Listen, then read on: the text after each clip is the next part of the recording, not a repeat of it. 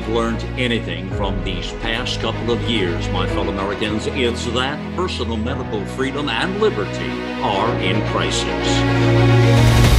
America Out Loud Pulse brings together the top experts in healthcare related fields to keep you a beat ahead.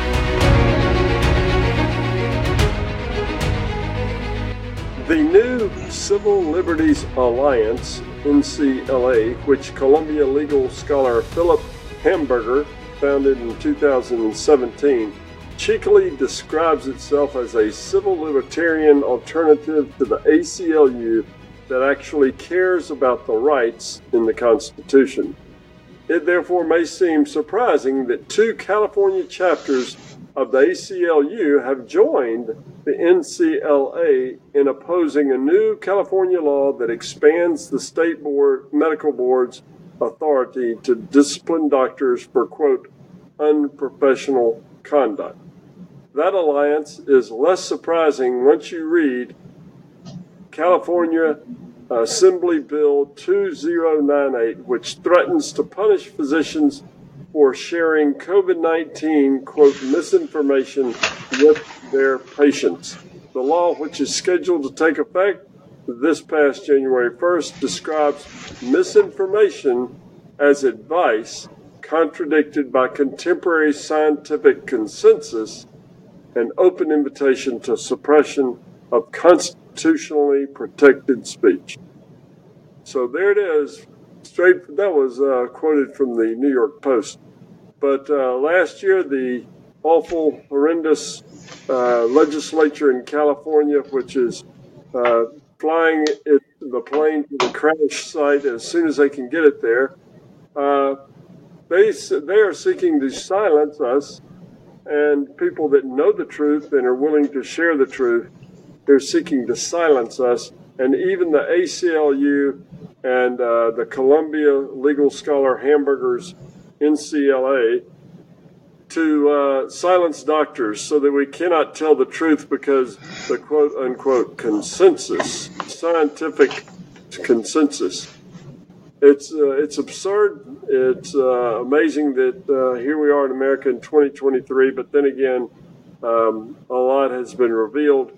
Thankfully, in the last week or two, more and more has been revealed, showing the absurdities of those in charge. Jordan. Uh, what do you think about this new bill they're trying to impose on us?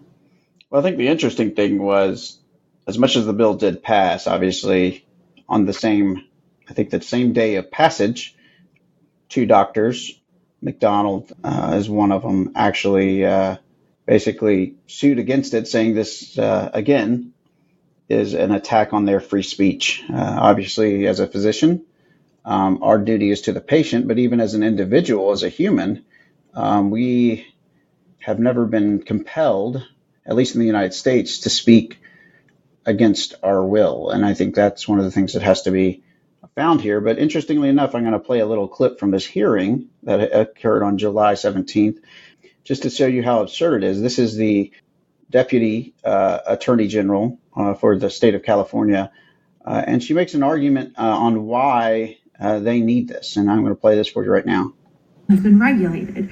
In order to effectively regulate the practice of medicine, the state needs to be able to reach the aspects of speech that are used to care for patients, and that can, in some cases, be advice. So, again, Stuart, basically what she was saying is in order to effectively regulate the practice of medicine, the state needs to be able to reach the aspects of speech that are used to care for the patient. Um, first of all, that's almost I can't even describe it really. It's it's I don't know if it would be Orwellian, but um, if caring for patient means that the state's speech is the one that you care about, uh, I'm not really sure what what doctors are needed for anymore. Do you? No, yeah. Let's just follow the algorithm that only the government can have uh, access to determining. Yep, that's right. Yeah. So uh, to me, I think this was just again another example that um, you know, as I think McCullough's already said, you know, health freedom or freedom in healthcare is uh, one of the he would call them circles uh, that determine um, your ability to have freedoms in other places. And I think that's never been more true as we sit here and think about it because, you know, if they determine what is truth and what is fact in the scientific world, um, then pretty much every other decision in every other world is going to be made for us. And uh, even if it's contrary to what we know as real. And I think the other thing that's never been more real is the fact that um, we're starting to see even more that what was told to us about COVID in terms of its origin is continuing to unravel.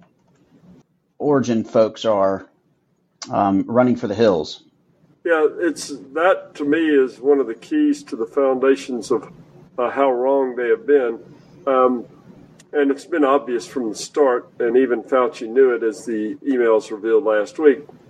But you know, it, it kind of reminds me of the story in the Bible when the high priest, uh, there were, uh, he had a bunch of these um, militant people under him that were wanting to to uh, kill the followers of Jesus. And he said, wait a minute, you know, if he is God, eventually uh, he's right, of course. And if he's not, it will reveal itself and it'll implode on its own. Uh, these people have so they have even more hubris than the priests that murdered Christ.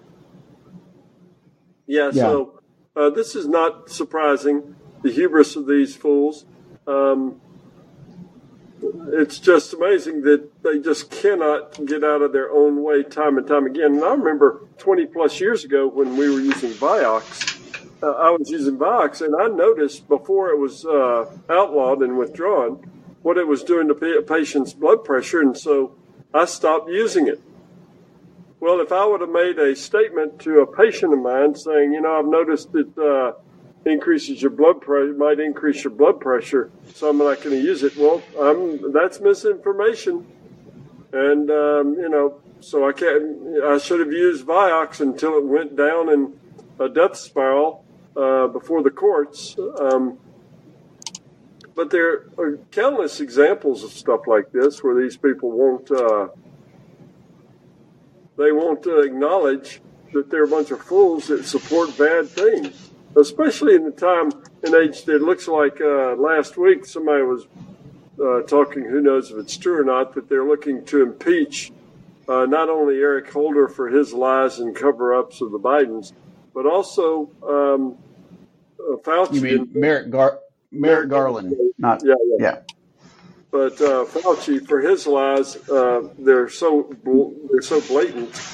Um, before the Senate um, Health Committee, uh, it's just where do these people stop? They stop when we're dead, I guess. I don't know when they're going to stop their insistence on control. Well, I think it's a again foundational argument to me that administrative bureaucracy um, is never held accountable truly, and then on top of that, um, it's kind of a terrible way to administer things because it just breeds corruption. Um, I'd make the same argument, even it's kind of embarrassing to uh, America front frontline doctors, but just reading the article that was in the Sunday paper uh, in the Financial Times about um, uh, Dr. Gold. Uh, and just again, I mean, when you have a bunch of people that are inundated with a bunch of money, um, poor decisions are made. I, I, think that's true regardless of which side you're on. Does that make sure. sense? Yeah, so it yeah. influences it influences your um, it, again money, power. It, they corrupt, and uh, that's why uh, you know our founders were smart enough to realize that an overly centralized government just led to totalitarianism in a sense. So. Yeah, no question it does, and it always has, always will. Uh, I guess that these bright, these super bright people who don't even know what a woman is are going to be the ones filming it now, um, which is even scarier. But uh, there'll be more, a lot more damage to millions and billions of more people. So uh, yeah, sometimes the answer is to stop and unravel what you're doing because it didn't work. I think sometimes, but again, in government, no one wants to um, get rid of their own job a lot of times. Yeah, and a concern I have with a lot of times when you have a legal case like this is uh, we'll, probably win on the case before the um, the court, but the courts will somehow sh- uh, carve out an area that limits our speech. You know, they give with the left hand, they take away with your, their right hand. Uh, so these kind of cases should just be dismissed out of hand, and uh, you know, people should be able to say what they need to say. Yeah, the weird the weird thing about what the uh, girl was arguing, uh, the uh, deputy attorney general there, um, on addition, she really actually said, you know, I'm not limiting what doctors can say outside the clinic. They can be on Twitter, they can do whatever, but she was saying it's only when they interact with patients, which I thought was really weird because to do that, um, you know, I'm not really sure. I guess that's when she started, you know, anyway, goes to the kind of just absurdity of having a law like this in the first place. First of all, it's, it's crazy anyway. But second of all, if you can say what you believe on the outside and then you can't say what you believe on the inside, meaning like when you're talking to the patient, um, I don't, I mean, what, what's the point? Yeah, I guess I'm going to have to start putting a microphone in my uh, exam room and uh, recording everything I say to every patient. Who cares about their privacy? uh, yeah. so that nobody can accuse me of saying anything against uh, uh, Goebbels and Hitler's uh, mandates. Uh, it's really just a bizarre, bizarre thing. Yeah. yeah, it's again. I mean, and it goes also to what the I think true point of um, a lot of these administrative agencies or even laws are. Uh, I mean, when you defend them, in front of the court like this uh, deputy attorney general did, I mean, it's pretty apparent that the point of the law was to stifle speech because um, the likelihood that they would ever be able to utilize the law for any kind of practical purpose is probably very low because it's probably impossible to prove. But what they do is they put a law on the books that scares people and they get the effect uh, in a similar way. I think that's one of the things uh, we see with a lot of laws. So yeah, yeah, yeah exactly. Uh, but once again, the reason, the scientific method, all are to be thrown out the window. Uh, the integrity of our profession has been destroyed and, and will take generations to rebuild from the last three and a half years have been revealed over the last three and a half years because it's clearly been there. You know, when JAMA came out a couple of years ago saying that uh, wokeness is a part of our obligation, you just realize that we have we are way far off the reservation. Yeah, it's again. I think um, our agencies are, in a sense, even our in associations are laughable, even compared to Europe, who typically is way ahead of us um, in terms of their progressiveness. Uh, they've maybe they've already been there and came back, but um, it's pretty funny when they you compare what our agencies are saying now and our associations. Um, they uh, appear to like not even exist in the same um, reality that we exist in. So, yeah, and I thought that we had a physician shortage in our country, and so if I have a situation where uh, I, I ask two experts, two specialists to, to you know, for their opinion on something and they differ, which one's uh, misinforming the patient and me? Well, it could be both of them. Uh, it could be both of them are right in a weird way. But uh, the point is that if they're, if I decide against one and for another one and proceed with one of their um, one of their advice, then I am uh, then am I stuck in the misinformation loop? Uh, it's uh, it, it's everything you look at, every way you look at this, it's insane. Which has become a very common word that we used in the last three and a half years. Yeah, it takes truly. I mean, again, just it takes a very blinded, or what I would call religious devotion to something to be uh, that outlandish in terms of limiting rights in a certain area. I think it's again insanity. I mean, or or uh, cult following. I guess is another part of that too. So, Yeah, uh, uh, had, an interesting event um, uh, recently. My wife uh, ran across a lady whose uh, husband's a physician in town, and they were talking, and uh, she kind of was irritated. She mildly, somewhat irritated that I had been speaking out against the narrative. it turns out that one of their children has uh, newly diagnosed, uh, well, not new, but uh, fairly recently diagnosed lymphoma and has had uh, four COVID shots. Uh, there's no yeah. correlation, of course, to to those two issues, but uh, it's, it's just tragic the blindness that is so prevalent. Yeah, it's. Oh, and then a week yeah, then a week ago we had a 12 year old uh, girl who woke up dead. Uh, young young child woke up dead, uh, and don't know why. Can't imagine what it's all about, but it certainly wasn't the vaccine. I'm sure. Yeah, even actually there was a um, article in uh, the UK uh, paper yesterday on the in Sunday saying that they need to explain the rise, sudden rise of um, of the uh, excess mortality deaths in in Britain, or else uh, conspiracy theory, theories might develop. Yeah, might develop. Mm. Yeah, seems like an intentional uh, um, abdication of their responsibilities. The uh, foolishness of the government has been on uh, clear display the last three and a half years.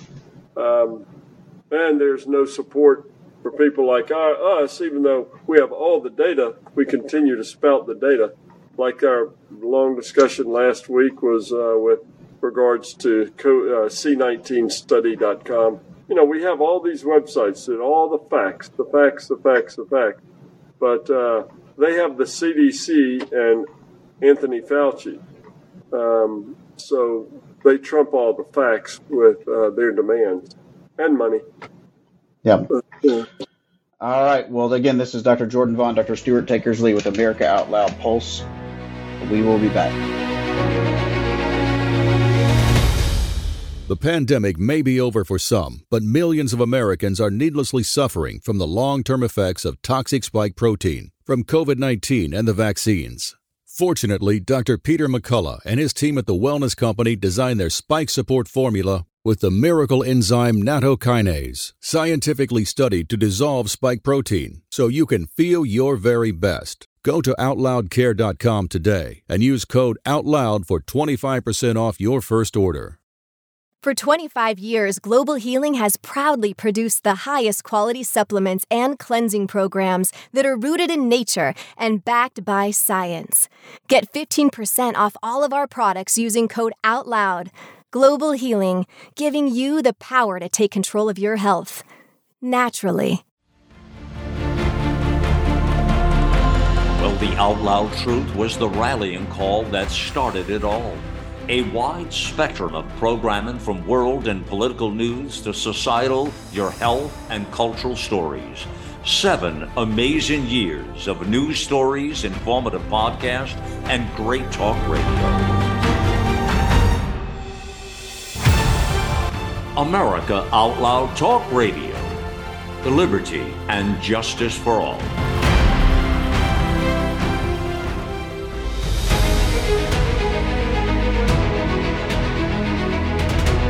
Right, welcome back. This is Dr. Jordan Vaughn. I am uh, pleased to have uh, Sharyl Attkisson, a famed uh, investigative journalist, uh, here with me today.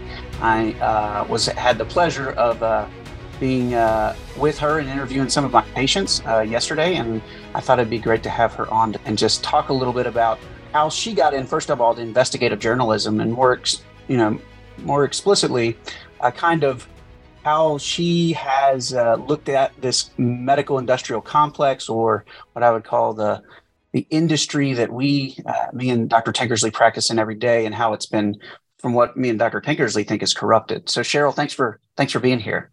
Thank you for having me. Appreciate what y'all do. Well, give me kind of a little background. I know I was talking to you yesterday in terms of your kind of uh, entry into some of the scientific world not being so scientific.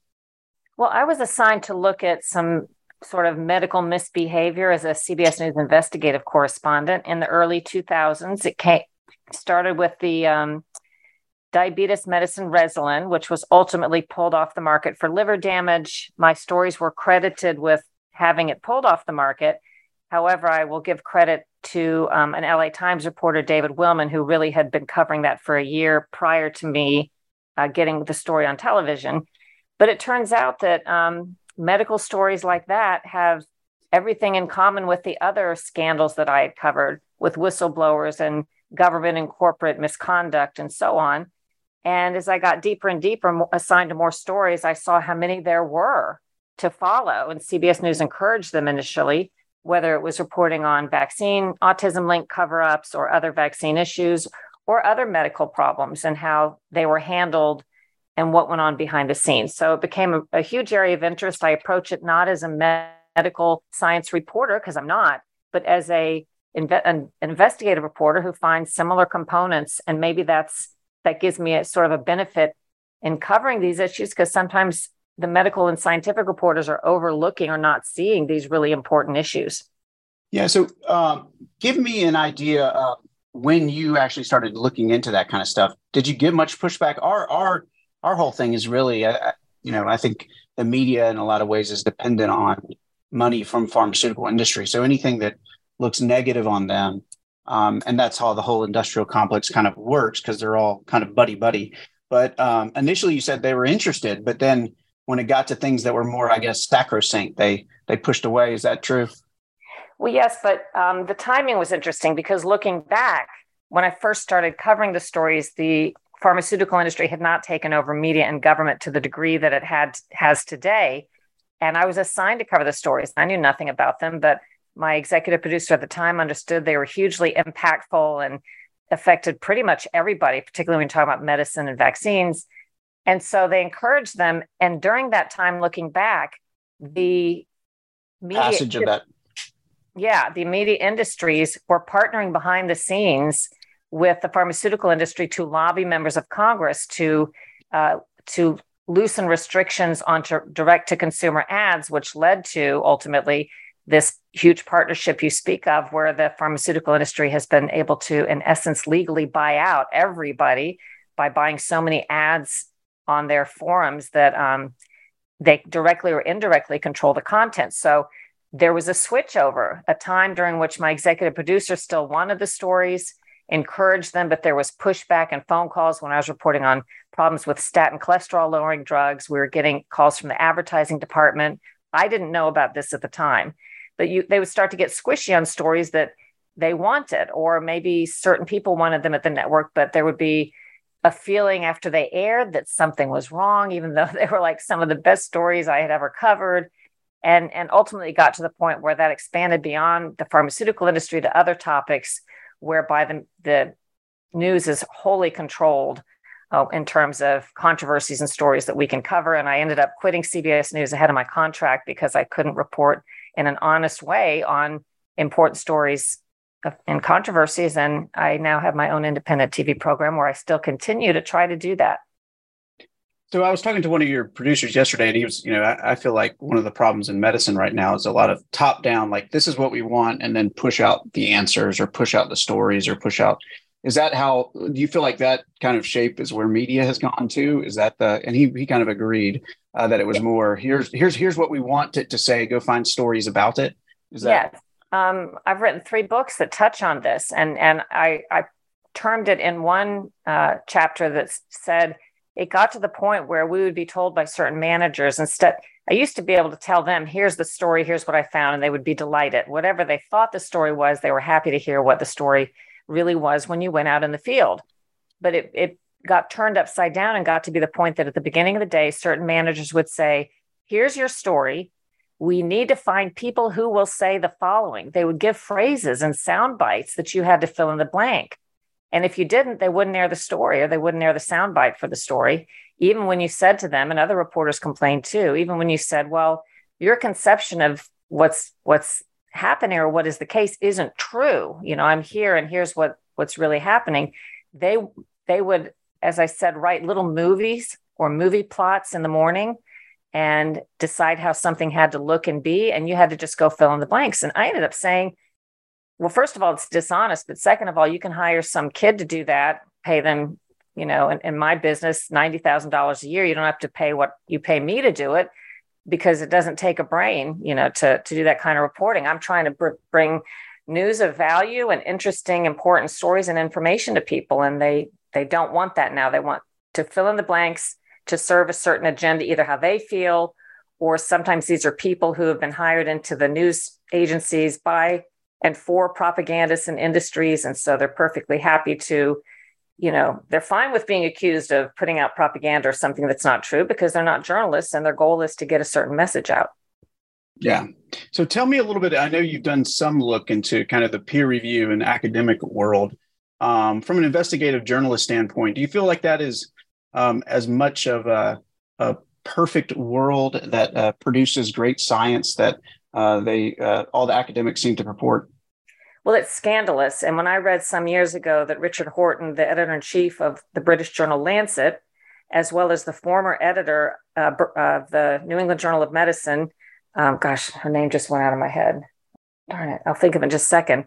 Both of them said and wrote about how most, much or most of the science in the most esteemed peer reviewed medical journals, they themselves said could not be trusted because the process of studies and of publishing have been so co opted by the pharmaceutical industry and special interests, whether we're talking about ghost written, you know, articles that are actually produced by industry, but then laundered through a legitimate sounding scientist name who's paid a few thousand dollars to sign something he didn't write. Um, just every kind of scandal you can think of. And so I look at studies as a layperson a lot differently than medical doctors. And it's scary that our doctors rely on them so much because uh, I think more often than not, I look at studies as propaganda put out by the medical establishment that often is not to be believed. And I, I learn how to kind of look for studies sometimes outside the specialty that may be more insightful into something going on in a specialty. You know, studies published in an, uh, an off journal rather than in the main journal you would expect. I look at studies that are attacked in the media to see maybe those have something very true but sensitive to the powerful interests what, what where are the grains of truth there? And i even look sometimes it's simple for someone like even me to look at data and what a study concludes and what the headline is and see that it conflicts wholly with the message that's being put out about that very study. I also was frightened by the notion that i had scientists explain to me many years ago that the process of publishing in science is so controlled now it's only funded by the ones who want to put out positive things by and large um, on a product. And when they find out a product doesn't do something positive or is negative or could hurt people, they won't publish the study. So there's no way, it's very hard to unearth dangerous or safety information about medicine these days because that stuff won't be published. And if it happens to get published, the industry and government who partner together will put out so many contrary studies just to confuse the issue that people won't know what to think. And I'm looking into and challenging a couple of studies now related to COVID that I believe are bogus or wrong. And I'm trying to demand they be corrected or retracted from the journals. It's a very difficult process. Even when our tax money is used for studies, they're able to keep secret, I don't know how, the names of the peer reviewers. So you can't check for conflicts of interest. They may say at Columbia, for example, that their study funded by US taxpayer money, they don't have to publish the data or provide it because they're a private college slash hospital. And so our money, our tax money is being laundered through third parties uh, by being given to a place that then publishes something that's questionable that you can't get the data to see and you can't find out, you know, who's behind it. So it's just really a mess. I wonder, I mean, the thing that's really, and I will tell you, shocked me is you know, initially, um, even in the vaccine story, once I saw how this uh, COVID vaccine, uh, the process that it went through to get, uh, well, what I'd say is emergency use authorization and then ultimately license. Um, somebody said, Jordan, if, if that's the, you know, I was upset about it and this, I thought this was all duplicitous. Said, well, what if I told you that was the way the sausage is always made? Um, and in the same thing, what's recently come out about proximal origins and all the cabal of scientists that basically were trying to protect their hides, um, their own hides, sorry. Um, but it, it was interesting how they discovered it and did a lot of FOIA requests for government officials and finding the emails back and forth. I wonder if that's a um, interesting way to maybe maybe that's the one nice thing about the government being involved in all this. We could we could uh, investigate it on that side too. I know a lot of it doesn't always flow through the halls of the NIH, but given that seems where all the money goes goes from, it seems like it would. But um, I don't know if you followed that story. It just is. It's fascinating to me. Again, if that's the way the sausage is made, it's it's again. I, I don't think I can trust anything these days. So. I agree, and I learned early on. You know, when you first start to understand or go down the rabbit hole of how vaccines are made and approved, and so are not approved actually, and through the formal process that you would expect, as I did in the early 2000s, you start to think, at least if you're me, this can't be true. And you start reading things and talking to whistleblowers and other scientists and saying, well, what's happening? How do, how do we not know this? And then you learn that that and more is true. And it's, it's just frightening because there is, I think people are more willing to believe and understand conspiracies at the highest level inside government and industry to make sure that we don't report or learn or know certain things. And as patients, they keep things hidden. I mean, the one of the biggest scandals I ever covered was I have many admissions and documents and evidence showing the government acknowledging the link between vaccines and autism that they on paper deny. I have recordings, I have again court documents and studies and so on that that prove otherwise. But one of the biggest scandals is when this issue first came to a vaccine court and the government had decisions that were against all the parents that were arguing the thousands and thousands of cases that even found their way to this court nobody knows about the government was saying those parents were crazy and nuts and just imagining things that the vaccines could have done this to their children.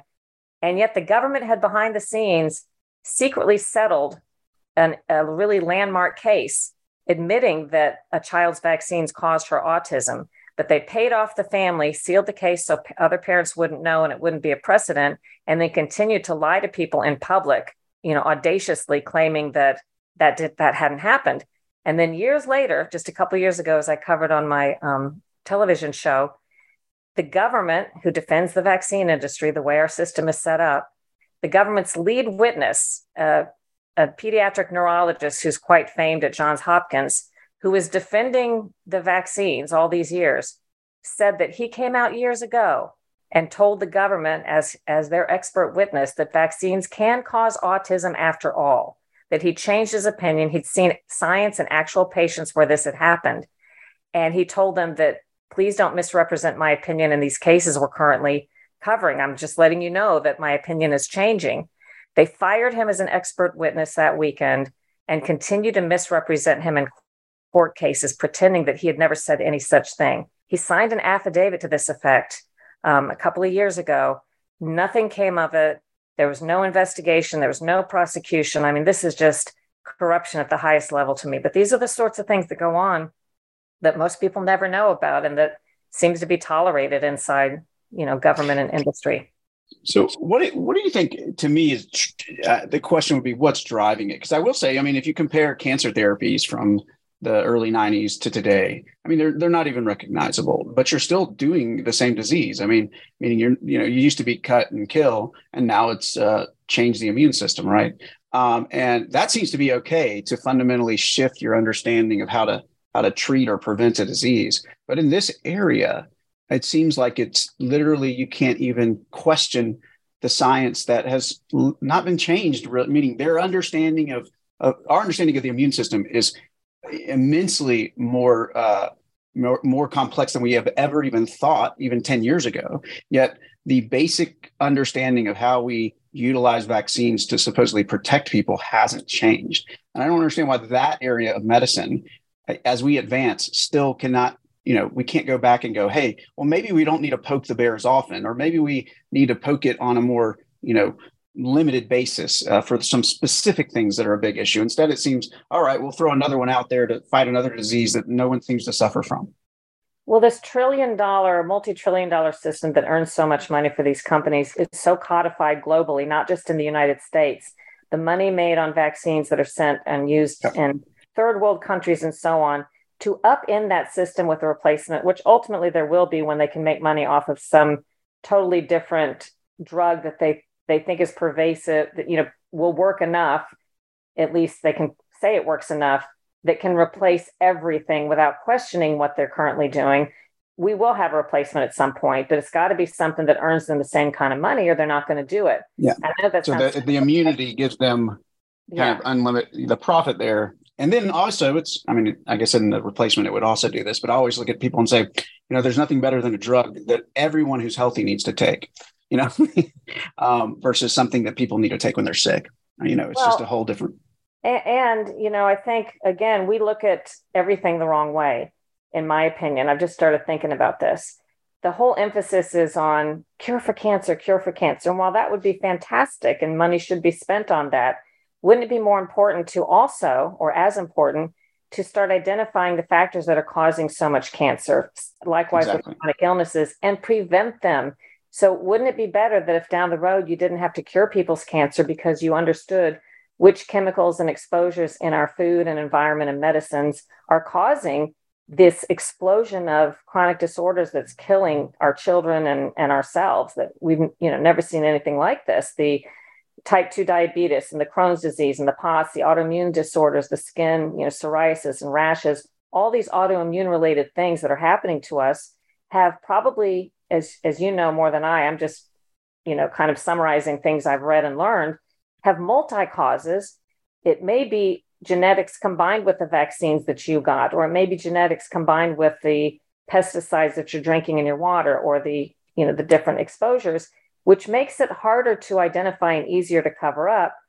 And instead of the government trying to gather the data and do the studies that would help us understand the vulnerabilities we have and the exposures, they simply throw their hands in the air and pretend none of it's happening and misdirect us to look at things like let's find a cure for cancer and be sure to get your vaccine instead of addressing America's real health problems, which are just exploding. Yeah, I think in my in my world, the silver lining of some of the COVID is is allowing me to understand small vessels, and that's the cool thing about it. Because when we identified at a young age that these people have small vessel issues, those are things that we can intervene or risk modify so they don't become the president of their memory care center. You know so that's the that's kind of my goal but it's cool to be able to do that because usually again a, an opportunity uh, appears there. But yeah the same thing needs to happen on the on the other front. It's like well why did we get here? Looking back what made this person more likely? Can we find that out earlier? Can we risk modify it going forward? But yeah there's just not much of that done. So i yeah i i, I completely agree. Well, um, 20 years ago, ago, Dr. Bernadine Healy, the former heads of the National Institutes of Health, told me that she too saw that vaccines caused autism, according to the literature that she also hadn't thought existed until she started researching. And then she saw that, um, according to her, her colleagues at the Institute of Medicine made a concerted effort to cover this up, issue up and not explore it because they understood when they asked the question about vaccines, they already knew where it would lead and what it would show. And they've, they've made a conscious choice not to undermine America's vaccine program or expose what's going on. But she said back then, and I'm sure it's truer now, that personalized medicine makes it possible to identify the factors and which children are most vulnerable to these exposures and change it either either pull them out from getting those particular vaccines that could harm them give them autism or even brain damage and kill them or modify vaccines for those children so that they don't trigger those problems in those particular kids but when you have a government and establishment that won't even admit there's an issue or try to make the vaccines better you just end up with the same product and trying to hide you know more and more every day all of the side effects that they're probably causing. Yeah. No i um that to me i think it's it, you have to admit there's a problem. As i think me and one, one of the other things me and Stuart always talk about is that you know i think one of the things medicine's going to have to do to actually gain credibility again is to just repent and say we were wrong but i, I don't think that's coming anytime soon so until then uh, it's going to be uh, a, a, tough go at it. So anyway, Sharyl, thank you so much for uh, for being on today, and thank you for uh, uh, for all you do in terms of just being a true investigative journalist and uncovering things that aren't always convenient or or go with the narrative. And I, I think that's uh, a testament to you to stand up for what you've done. So, well, thank you for being a great source of information for people like me, and hopefully, we can bring the more information we can bring to the public to help them make their decisions, the better. Well, thanks so much, Sharyl, and uh, hope to talk to you soon. Okay, thank you. For 25 years, Global Healing has proudly produced the highest quality supplements and cleansing programs that are rooted in nature and backed by science. Get 15% off all of our products using code OUTLOUD. Global Healing, giving you the power to take control of your health naturally. Trouble concentrating or recalling information is frustrating, embarrassing, and kills productivity. Nutrition company Healthy Cell created Focus and Recall to boost your brain power. And unlike other supplements that don't work, Focus and Recall is not a pill, it's a gel you swallow with ultra absorption of science backed ingredients to help you immediately sharpen focus and strengthen recall. Go to healthycell.com and use limited time code OUTLOUD for 25% off your first order, risk free. Love it or your money back, guaranteed. Healthycell.com, code OUTLOUD.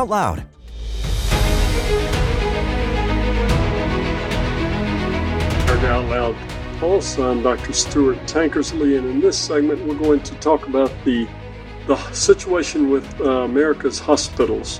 One of the alarming things that occurred over the past three and a half uh, years of this catastrophe is, uh, sadly, uh, we it's been clear that no longer are the churches and synagogues uh, the most important um, entity in a community, nor are the schools. But number one on the list, proven to be the most important uh, uh, facility in a community, is the hospitals. And this is uh, tragic on many levels. But what has been the result of it?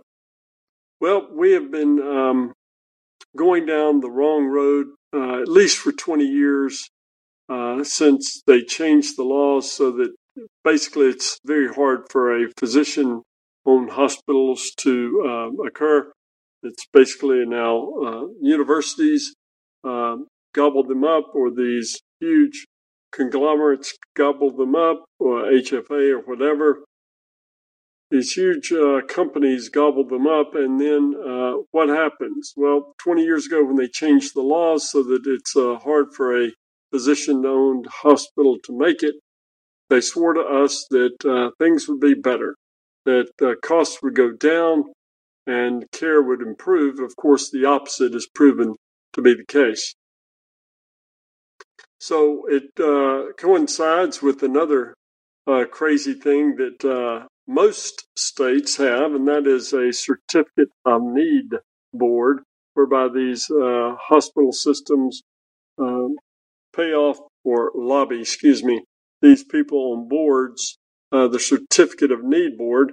And like what happened uh, a couple of decades ago here, the governor, former governor, went to prison as well as the uh, multimillionaire who was in charge of the fiasco, the bankrupt, the corrupt and bankrupt uh, um, rehab hospitals. Uh, forget I'll remember his name in a minute, but he was out of Birmingham, still in prison maybe.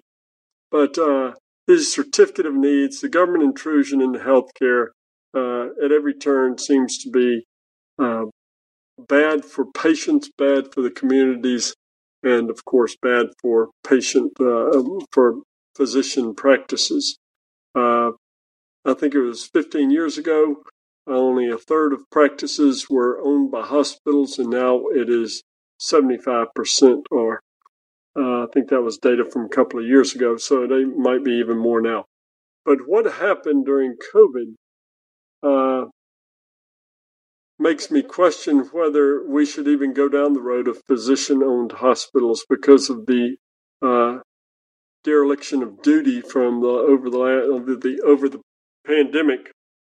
It was our Super Bowl opportunity. It was our our time to shine, and uh, we flat out put an egg on the board.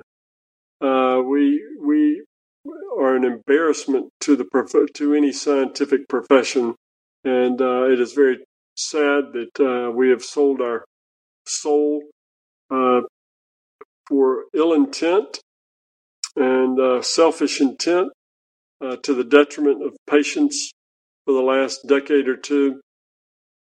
But also, it's uh, the ill intent of um, it's for decades we're going to pay the price because of the lack of trust that our profession has earned over the last three years.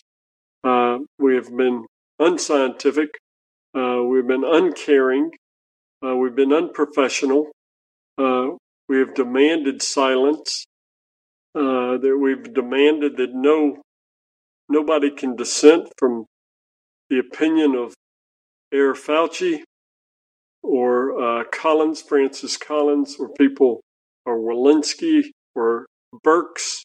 All these sad fools have done such irreparable damage uh, to science at large, much less medicine. But there needs to be a corrective action, no doubt. In an article from Epoch Times yesterday, I think it was yesterday, it was talking about, uh, I wanted to read some from it. The title was Hospitals Made More Money During COVID Pandemic. A study has shown that. Uh, many hospitals raked in more money during the first two years of the COVID pandemic, partially due to an infusion of funds from the federal government, according to a new study. partially due to an infusion of funds, uh, largely due to an infusion of funds. About three quarters of the hospitals analyzed by researchers had a positive net operating income in 2020 and 2021. That was up about 12% from before the pandemic. A 12% increase is huge money. Um, hospitals supposedly have been operating on a razor thin edge, and here they get 12%. And what did they get 12% from? For? What did they do? They got 12% for um, taking patients as hostages, not allowing their loved ones to come and see them, shutting down urgent need for um, patient care. But uh, unfortunately, the scare and the fear that the hospitals were complicit with led to people dying at home. I had a patient whose mother fell and hit her head, uh, developed a headache after doing so one night, and he lived with his elderly mother. And uh, she refused to go to the hospital because she knew she would get COVID. If She went there. She woke up dead the next day because of a subdural hematoma. Things like that happened a lot. Um, and I don't blame people for not wanting to go when they're going to be treated like a prisoner where their loved ones can't, att- can't tend to them. By the way, that's a big point. If you ever go into the hospital or if your loved one ever goes into the hospital, it is best if uh, a loved one is with the patient because uh, patient care improves when they are there. But no, no, they weren't allowed. Um, and in fact, uh, several times patients told me the doctors never came in the rooms to see them, anyways. Uh, they would report from the hall. Uh, but that's, you know, that's the insanity. That's the type of uh, integrity that the medical profession uh, now finds itself in. What a trap! What a disaster! So, three quarters of the hospitals analyzed had a positive net operating income, uh, 12% uh, increase from the pre before the pandemic. The researchers also found that 68% of the hospitals recorded an improvement in the net net operating income from the poor uh, before the pandemic with a median change of $4.4 million. Two thirds, over two thirds of hospitals, 4.4 million median change. The money making grew so much that some hospitals hit peak operating margins or historic profitability. Wow. What a disaster. Did they, did they serve the public? as the most important entity in a community? Did they do did they serve the public well? No. No, they did not. Time and time and time again, um, I heard patients telling about how catastrophic.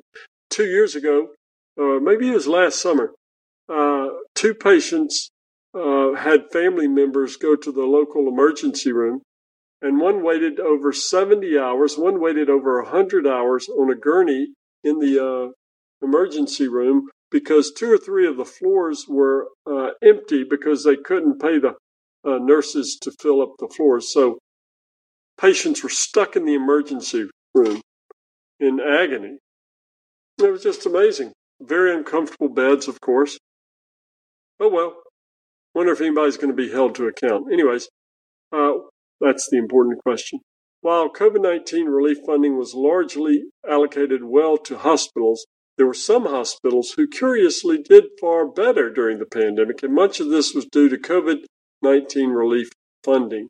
This was a RAND Corporation um, report. The size of the COVID relief was too large for many hospitals. And I can't wait for an honest assessment, good Lord willing, an honest assessment of which hospitals received so much uh, to the uh, detriment of the majority of hospitals in the state, I, I would bet.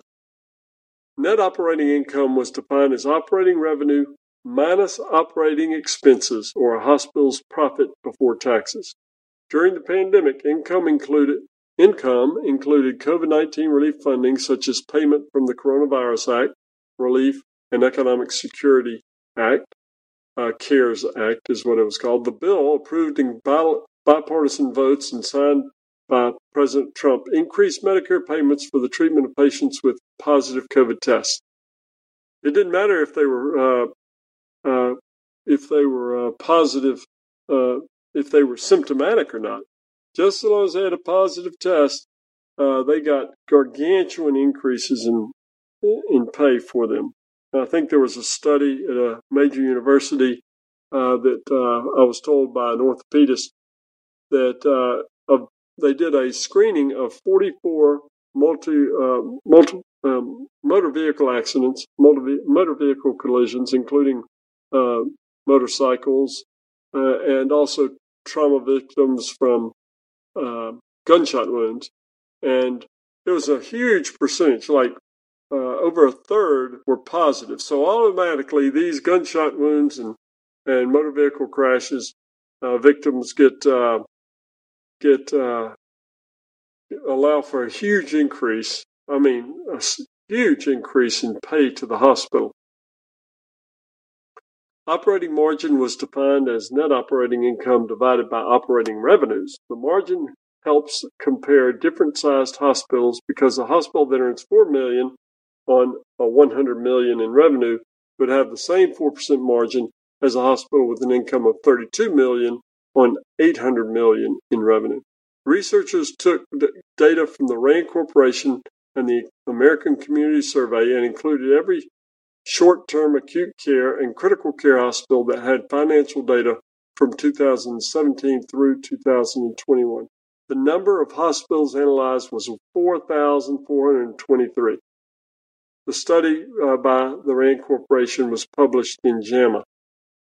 Before the pandemic, 36% of hospitals had a negative operating margin. During the pandemic, that dropped to 24%. Wow, that's a huge drop. After a decline of 10% from before the pandemic, just 25% of hospitals were operating with a negative income. Most of the hospitals with a negative income in 20 and 21 had a negative income going into the pandemic and were unable to turn things around even if they received government re- relief funding. A small number of hospitals, 284, fared substantially worse in the initial pandemic year, suffering negative net operating income after operating positively before the pandemic started. But nearly triple that number fared substantially better, moving from a negative to a positive income. There were some hospitals who did not receive financial, sufficient financial uh, COVID relief funds, these hospitals were more likely to be Hispanic serving.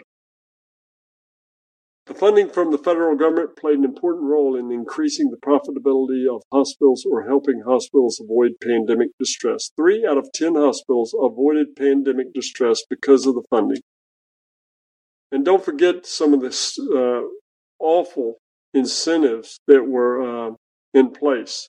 If you didn't, if they didn't follow the uh, federal government's uh, guidelines, I've never heard of something like this before. But if they didn't, of course, the, the world was new in 2020 in 2021.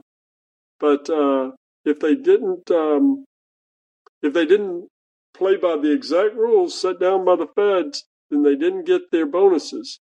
For example, I forget how many thousands of dollars the remdesivir uh, cost, but if they use that, I think for five days, and the patient, uh, uh, then they would get the payment, of course, the large payment for a drug that was that should have been outlawed, but they also got a 20% kicker on top of it for everything else in the uh, for everything on top of uh, whatever the bill was going to be.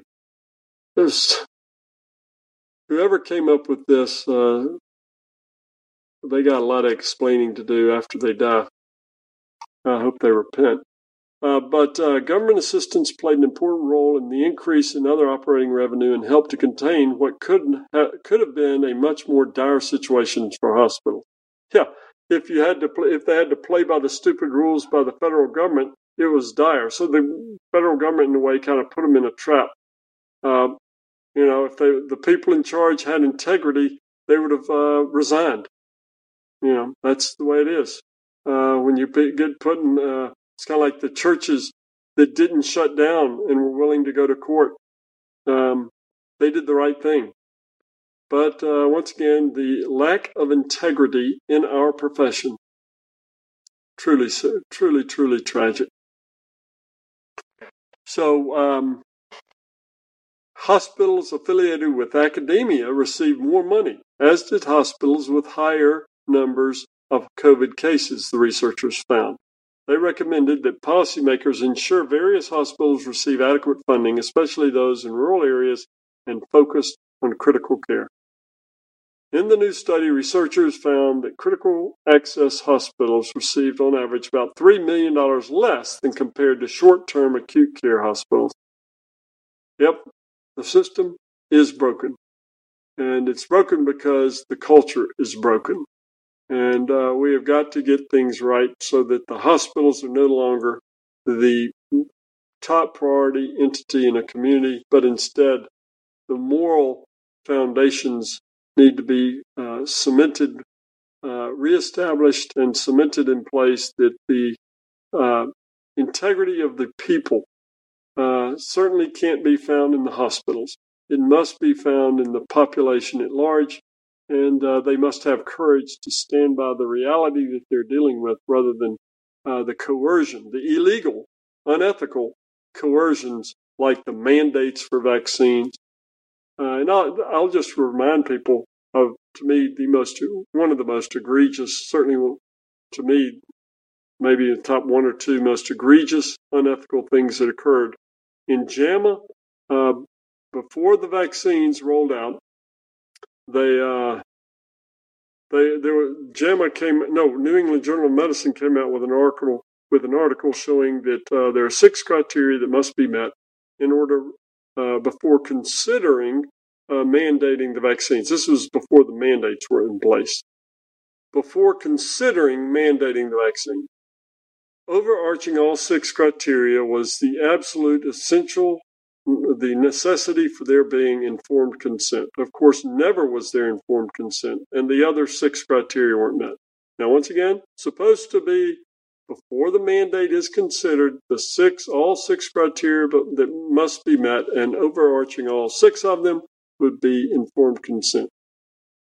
We have gone uh, the way of the Nazis in our demands for for following the uh, totalitarian governments dictates. And uh, as a result, we, uh, our profession has been revealed for what it is foolish, uncaring, greedy. And the hospitals uh, need to pay a price for it. And unfortunately, I'm sure these greedy people in charge will uh, make the community pay for it rather than holding those accountable for making such egregious decisions that's it for this week's America Out Loud Pulse. Thank you for joining us. Look forward to hearing from you next week.